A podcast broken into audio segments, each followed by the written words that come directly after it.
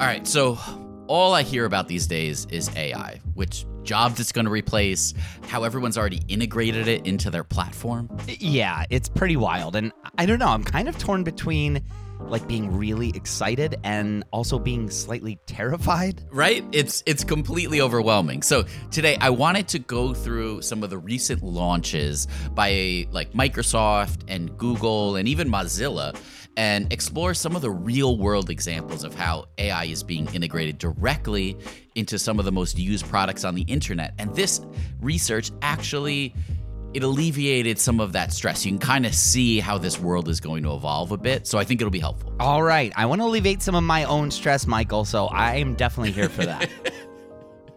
All right. Well, right after we just roll that intro. Welcome to Rocketship.fm.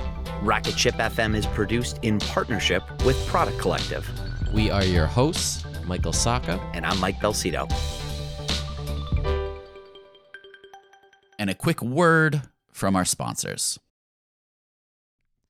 As AI continues to revolutionize our world, there's a critical conversation we can't ignore AI safety and security. And that's where HackerOne's AI red teaming comes into play, rigorously testing AI models to prevent them from being misled or exploited. HackerOne employs over 2 million ethical hackers, and 750 of them specialize in prompt hacking and other AI security and testing. So HackerOne isn't just theorizing, they're actively safeguarding AI's future. Just recently, a team unearthed over 100 vulnerabilities in just two weeks. So whether you're at the helm of a startup or steering product innovation at a large company, it's time to prioritize AI security. Visit hackerone.com slash AI for more. Again, hackerone.com slash AI. This episode is sponsored by porkbun.com. Porkbun is a refreshingly different domain name registrar that's different from the other ones like GoDaddy or Namecheap. They've got low prices on hundreds of different domain extensions. They've got everything from .com domains to really cool ones like .pro, .dev, .xyz. Every domain name at Porkbun comes with tons of freebies too, like SSL certificate, WHOIS privacy, DNS, URL forwarding, and hosting trials. Because why pay for things that should be free, right? All these incredible features and tools are backed by incredible support, 365 days a year, and more five star reviews on Trustpilot from real customers than anyone else. Look, you can get a dollar off your next domain name from Porkbun and see why they're the best domain name registrar around by using our code just go to porkbun.com forward slash rocketshipfm24. That's porkbun, P O R K B U N dot com forward slash rocketshipfm24. You'll save a dollar on your next domain.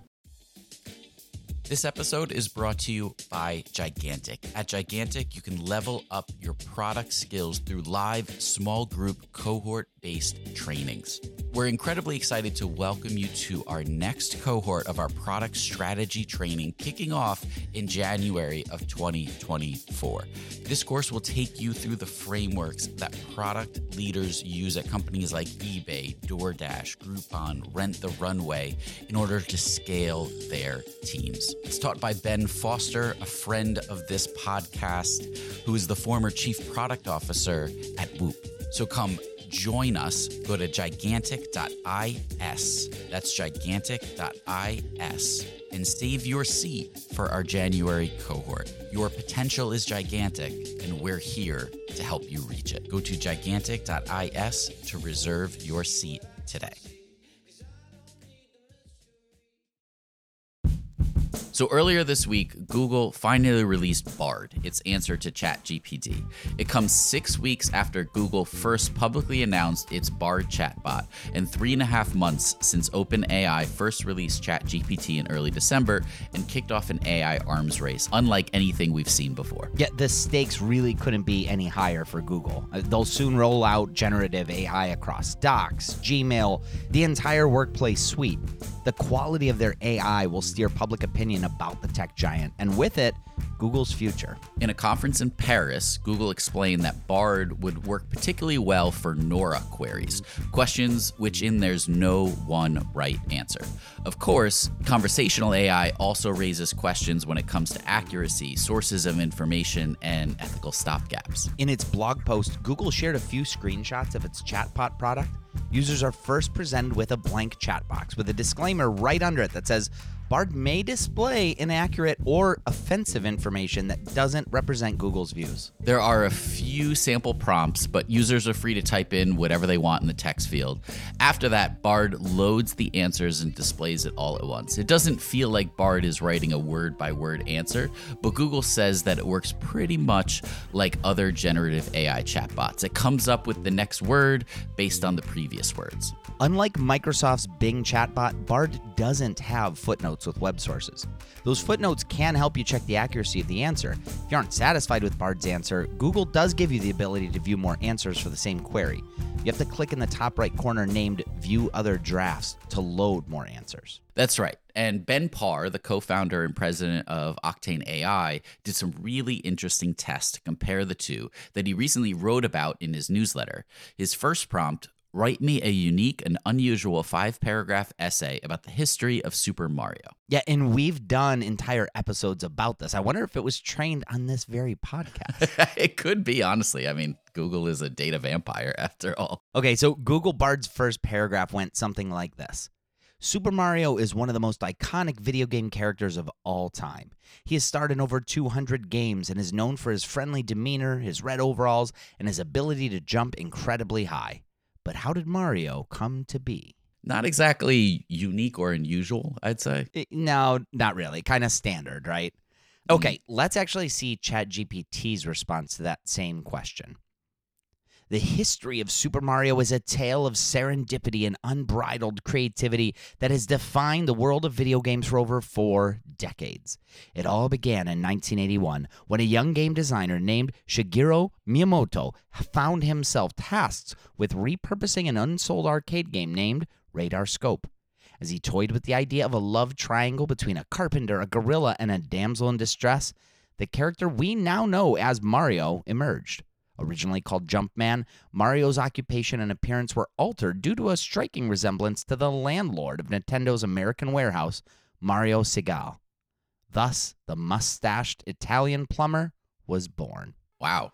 I mean, you can immediately see some major differences. Google's essay, it's pretty generic. It uses simple, straightforward language. It doesn't feel much better than a snippet of like a search result, to be honest. Right, but ChatGPT 4 on the other hand, I mean, it pulled unique language and facts for the essay. It even created special subheadings for each section. I didn't even remember that Shigeru Miyamoto came up with the idea after repurposing an old arcade game called Radar Scope. And ChatGPT got that fact right. Yeah. So points on the board for ChatGPT. Now, the next test he ran was actually a math prompt, a large language model, LLMs, like GPT-4 and LaMDA, the LLM powering Bard, are notoriously mistake prone when it comes to solving math problems.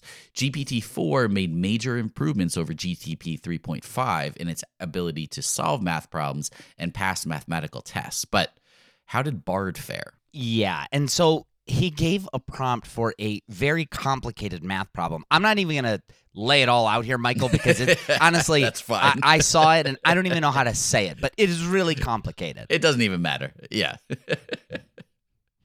okay. And for this one, Bard actually got it wrong, which was strange because if you simply Googled the exact same problem, you would get the correct answer. That's interesting. Okay, so we're starting to see a little bit of a pattern here. Okay, so the next one seems right up Google's alley. Ben's third prompt was Pretend you are a programming genius and I am your human liaison. Pretend I know nothing about coding. Write me some code for a simple game of Hangman. Okay. And the results ChatGPT's code was far more detailed. It included a set of words that the program would use for the Hangman's game, randomly chosen by a simple array function. Uh, it knew the game wouldn't work without some starter words like grape and elderberry. ChatGPT also included additional explanation for the key functions of its code. It remembered that the person writing the prompt was a beginner in this example and it included instructions. Bard's output was far less detailed, didn't even include starter words for the Hangman game or additional context on how its code worked. But did the code work? Well, ChatGPT's code ran perfectly every time, but Bard's code it failed to work. He was allowed to guess one letter before the Bard program just crashed. Is Bard worse because Google is holding back for safety or business reasons? Is Google actually that far behind OpenAI? Or does Bard just need a lot more human interaction to quickly improve? Yeah, and probably the answer is all three, right? But it's still Yeah. disappointing to see Bard come up short like this. It doesn't feel like it's, you know, ready for the real world yet, like being integrated into things like Google Docs and Gmail and, you know, all the things that they've been teasing, right? Yeah, so why has Google fallen so far behind? That and more after a quick break. When Rainn Wilson realized he had a special gift for talking people to sleep, he had two choices construct a massive speaker that would blast his voice to every person in the country, or invent a talking pillow. AT&T Business eventually talked him into the pillow thing. And backed by a reliable network, the only network with built-in security controls, Sleep with Rain was a hit. Take your ideas to the moon and beyond at business.att.com. That's business.att.com. This episode is brought to you by Yahoo Finance. Wouldn't it be great if you could see all of your investment and retirement accounts in one place? With Yahoo Finance, you can consolidate your views with multiple accounts into one hub and access the expert analysis you need to tend to your entire portfolio with confidence. Honestly, this has been a lifesaver for me. I've used Yahoo Finance to consolidate all of my various 401k and investment accounts so I can see everything all in one place. And it makes it incredibly easy to manage. So if you're struggling with that, check out Yahoo Finance. For over 25 years, Yahoo Finance has been the brand behind every great investor. You can securely link your brokerage accounts for a unified view of your wealth, including your 401k and other investments. A comprehensive perspective is what sets apart a great investor, and that's how Yahoo Finance ensures that you have the insights to look at your wealth in its entirety. So go to yahoofinance.com. That's yahoofinance.com, the number one financial destination. So before the break, we were discussing the comparison between Bard, Google's latest AI model, and ChatGPT, which is powering Microsoft Bing's AI program and other AI integrations as well. And the Bard responses were simply just not great. Um, but this is Google we're talking about. They have mountains of data, one of the leading technology teams. They can afford to hire just about anyone in the world. How did they fall behind in the AI arms race? The YouTube channel AI Explained had a pretty interesting take on this. First, a lot of its top researchers have left. There were eight co authors at Google for the famous Attention is All You Need paper on the transformer architecture. That's amazing, right? They pretty much invented transformers. Problem is, now all but one of the paper's eight co authors have left. One joined OpenAI, and others have started their own companies. Okay, that's definitely a blow. It feels like something went wrong there after the initial progress, like seven of eight of the founding team leaving. Now, what about that safety angle? They invested over $300 million in Anthropic. The stated goal of that company is to work on AI safety and alignment. So is Google trying to be on the right side of history and place all of its bets on safe AI? Or are they trying to do to Anthropic what Microsoft did to OpenAI itself? Okay, so there could be more progress soon on that then.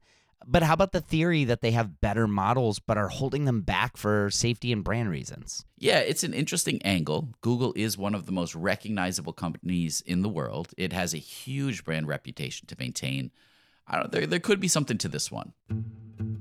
They had the Imagen text to image model that was better than DALL-E 2 and they didn't release it. Google said it was because Imagen encoded harmful stereotypes and representations. I dug into the original Imagen paper and it was indeed much better than DALL-E 2. Google wasn't bluffing, they had a better model and that wasn't the last time. In January of this year, they released a paper on Muse, a text to image transformer that was better than both Imagen and DALL-E 2.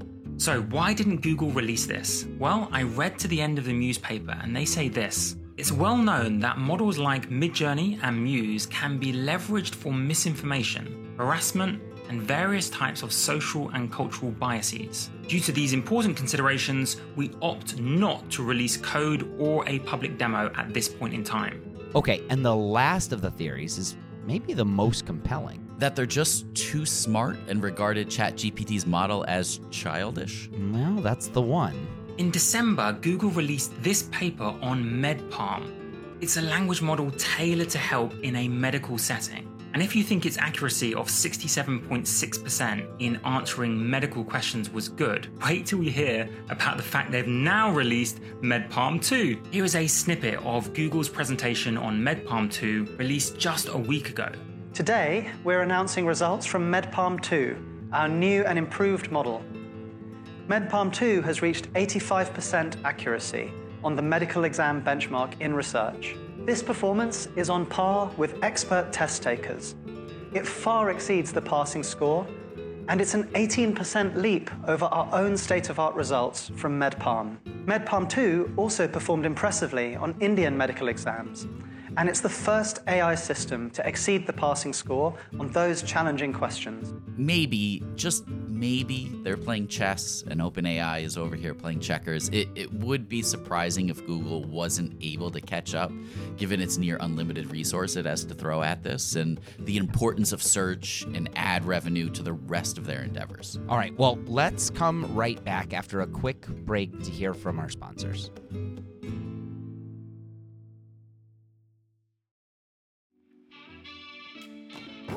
So while we wait for Google to improve Bard and once again reign supreme, Mozilla's new startup will build trustworthy AI that benefits humanity.